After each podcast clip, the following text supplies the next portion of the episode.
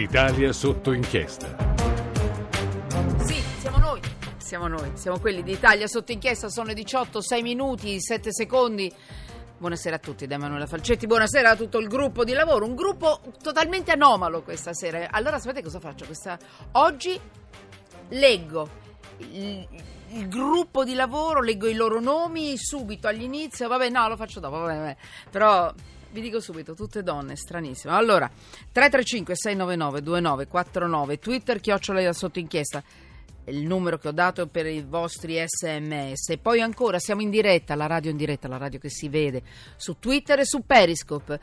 E voi potete vederla adesso se vi va in questo momento in diretta oppure eh, più tardi, anche a pezzetti, il pezzetto che vi interessa di più, insomma, è lì a vostra disposizione, perché noi siamo quelli di Rai Radio 1. Allora, eh, dicevo buongiorno a tutti, buonasera a tutti e buonasera anche a Andrea Rossini, giornalista, cronista di Giudiziaria, Corriere della Romagna, redazione di Rimini, benvenuto. Buonasera. Ciao Andrea, Giuseppe Marazzita, professore, benvenuto, avvocato.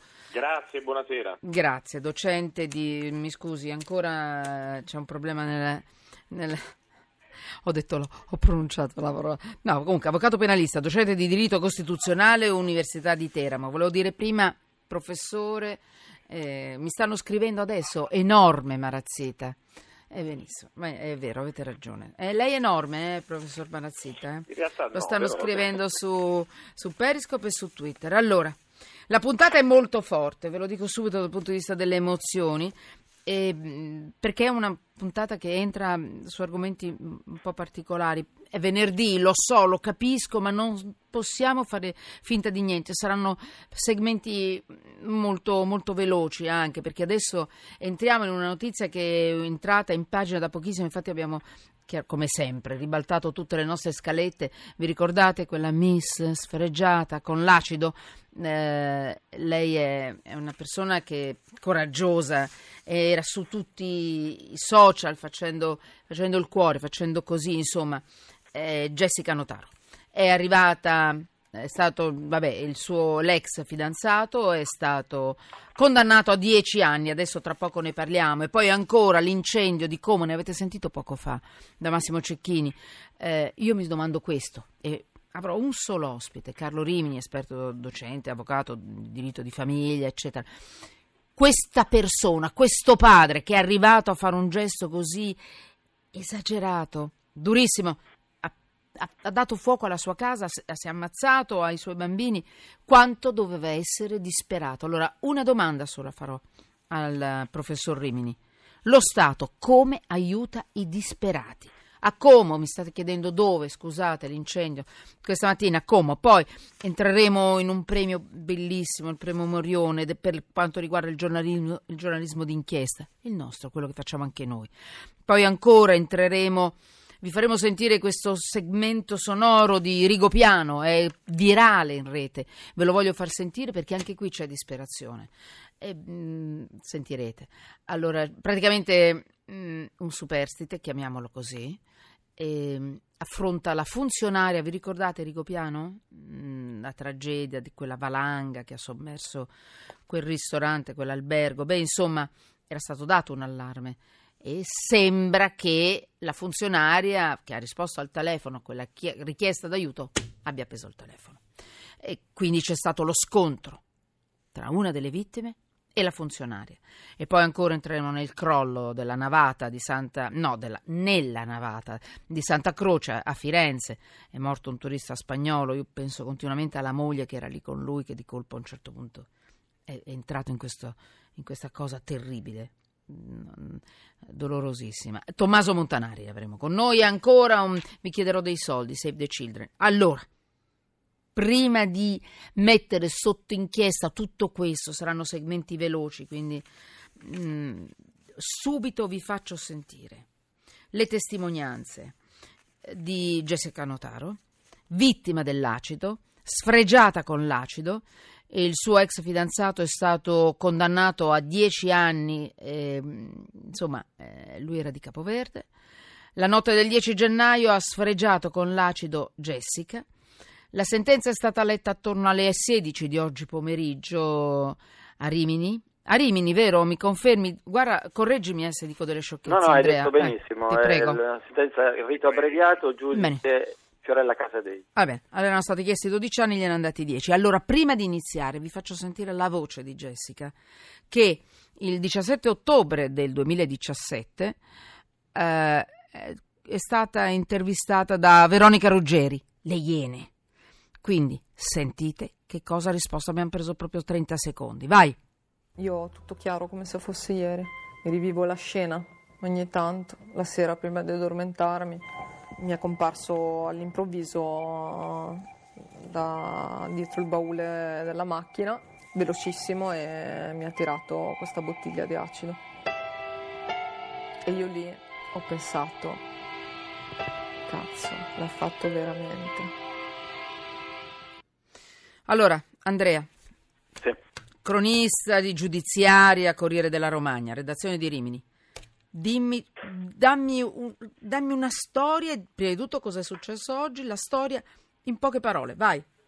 Ma oggi Jessica è rimasta fino alla sentenza, la sentenza non ce l'ha fatta anche per stanchezza. Lei era lì però? assistito al verdetto. Non ha assistito al verdetto. Mhm. Mm, ha preferito saperlo dal- dagli avvocati, mentre era presente ovviamente l'imputato che non ha fatto trapelare nessuna emozione. Lui si è sempre professato innocente, non ha mai ammesso la sua responsabilità, difatti gli avvocati hanno detto che non può scusarsi di qualcosa che dice di non aver commesso.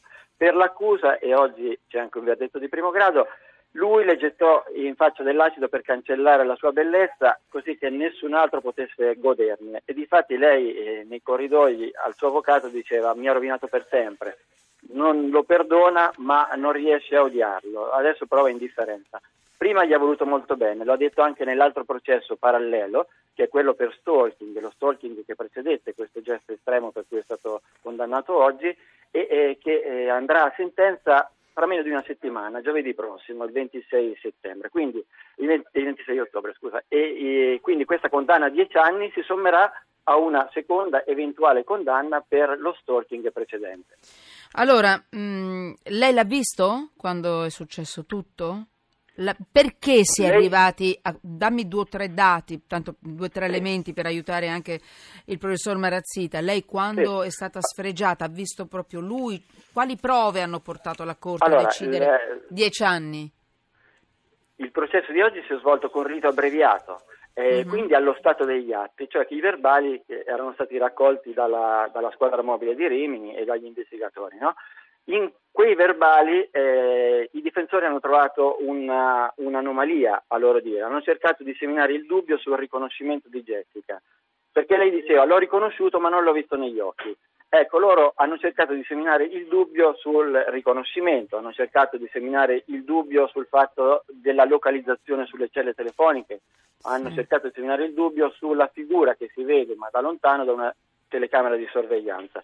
Però lui aveva un, un movente eh, che era già conosciuto, tant'è che aveva il divieto di avvicinarsi alla ragazza eh, per più di 50 metri e, e non aveva un alibi, per cui il riconoscimento diciamo, per l'accusa era, era pieno, era soltanto una frase forse verbalizzata in modo poco chiaro che però non poteva essere chiarita nel corso di questa udienza. È stata Mm, chiarita mm. nel corso dell'altro procedimento in cui si è parlato e lei è convinta di aver riconosciuto anche in quei Vabbè. momenti così concitati l'ex fidanzato. Professor Marazzita, tutto quello che ci può dire, che cosa dice la legge in un caso del genere, perché si è arrivati a dieci anni? Ecco la scusa, lei? scusa che forse do un elemento in più, Sì. lesioni gravissime aggravate da premeditazione, sì. futili motivi che è la gelosia e crudeltà. Grazie. Ma, ma allora esiste l'aggravante della crudeltà? Certo, esiste, è previsto Ricordiamolo, dall'articolo 68 del ricordiamo. codice penale. Eh, esatto, Sì. esatto, ricordiamo. Diciamo, in Allora, questa vicenda ricordiamo che eh, l'imputato ha deciso di mh, fare il rito abbreviato e questo significa che rispetto alla pena finale ha beneficiato di una riduzione di un terzo della pena, quindi visto la condanna finale è di 10 anni, la condanna che sarebbe stata se non ci fosse stato l'abbreviato sarebbe di 15 anni. Del resto gli stessi difensori della parte civile hanno dichiarato che considerano giusta questa condanna, nonostante il pubblico ministero avesse chiesto qualcosa in più perché ne aveva chiesti 12. Eh, il reato è quello di lesioni gravissime e ci sono appunto, come è stato ricordato, ben tre aggravanti, la premeditazione, la crudeltà e di futili motivi. Vi è stata anche una condanna, credo a 230.000 euro di risarcimento del danno, probabilmente solamente di una provvisionale e dopo aver scontato la pena alla fine dell'esecuzione della pena l'imputato sarà espulso all'Italia perché si tratta di un cittadino mm. diciamo eh, extracomunitario quindi al di fuori dell'Unione Professor Marazzita, quanto starà in galera questo signore? Alla fine, con- concretamente, prevedibilmente, in base allora, alla sua esperienza? Come ricordato, questa non è la prima condanna, ma ce n'è un'altra, credo a, a nove anni o qualcosa del genere. Eh, quindi, la richiesta è diciamo, nove anni. Eh, per che cosa? Eh, per lo stalking che ha preceduto per lo stalking, come dicevi Ci prima. sono due processi, uno è lo stalking, eh, sì. peraltro in quel processo dire, è emersa anche la prova sì. di immovente per questo che è il gesto finale, secondo la ricostruzione dell'accusa. Si sommano, si sommano le due, gli anni certo, di un certo, certo, processo sì, e dell'altro. In questo ah. caso si fa il cosiddetto cumulo materiale, cioè letteralmente la somma. Se sono 9, adesso non so, Vabbè. 9 più 10 diventano 19. 9 la richiesta. Eh, questa è la richiesta. Insomma, Domandona. Nel caso in cui, ragionando mm. ipoteticamente, ci sia una pena mm. intorno a 20 anni, beh, eh, sicuramente verranno scontati l'ordine diciamo, dei tre quarti di questa pena. Insomma, cioè questo pena... signore quanto resterà in carcere? Ma direi perlomeno 15 anni. Poi Lo... bisogna vedere come si regola se, la buona se sarà bravo, certo, ad un certo, certo. punto sarà il recupero. Sì. Allora, rispetto tutto, io rispetto tutto, però professor Marazzita, questa è una cosa che io domando credo da 30 anni. Ma perché per alcuni reati dove c'è l'aggravante della ferocia, dei futili motivi, per alcuni reati, per carità, eh, si parla di rito abbreviato, si permette il rito abbreviato, si permette una riduzione della pena. Per carità, io non voglio dire ergastolo, anche se l'ergastolo è quello che certe persone infliggono alle proprie vittime, ma almeno non avere l'offesa della diminuzione della pena per una persona che commette un reato così grave. Allora, la razio, cioè la giustificazione, la spiegazione del rito abbreviato è una scelta utilitaristica, cioè lo Stato decide di riconoscere all'imputato un vantaggio in caso di condanna e in cambio l'imputato evita un lungo processo, cioè rinuncia ad esercitare il diritto alla prova. Se tu fai l'abbreviato non porti testimoni, non porti consulenti e il processo anziché durare processo del genere durerebbe 10, 15, 20 udienze, dura poche udienze, le udienze necessarie a fare la discussione.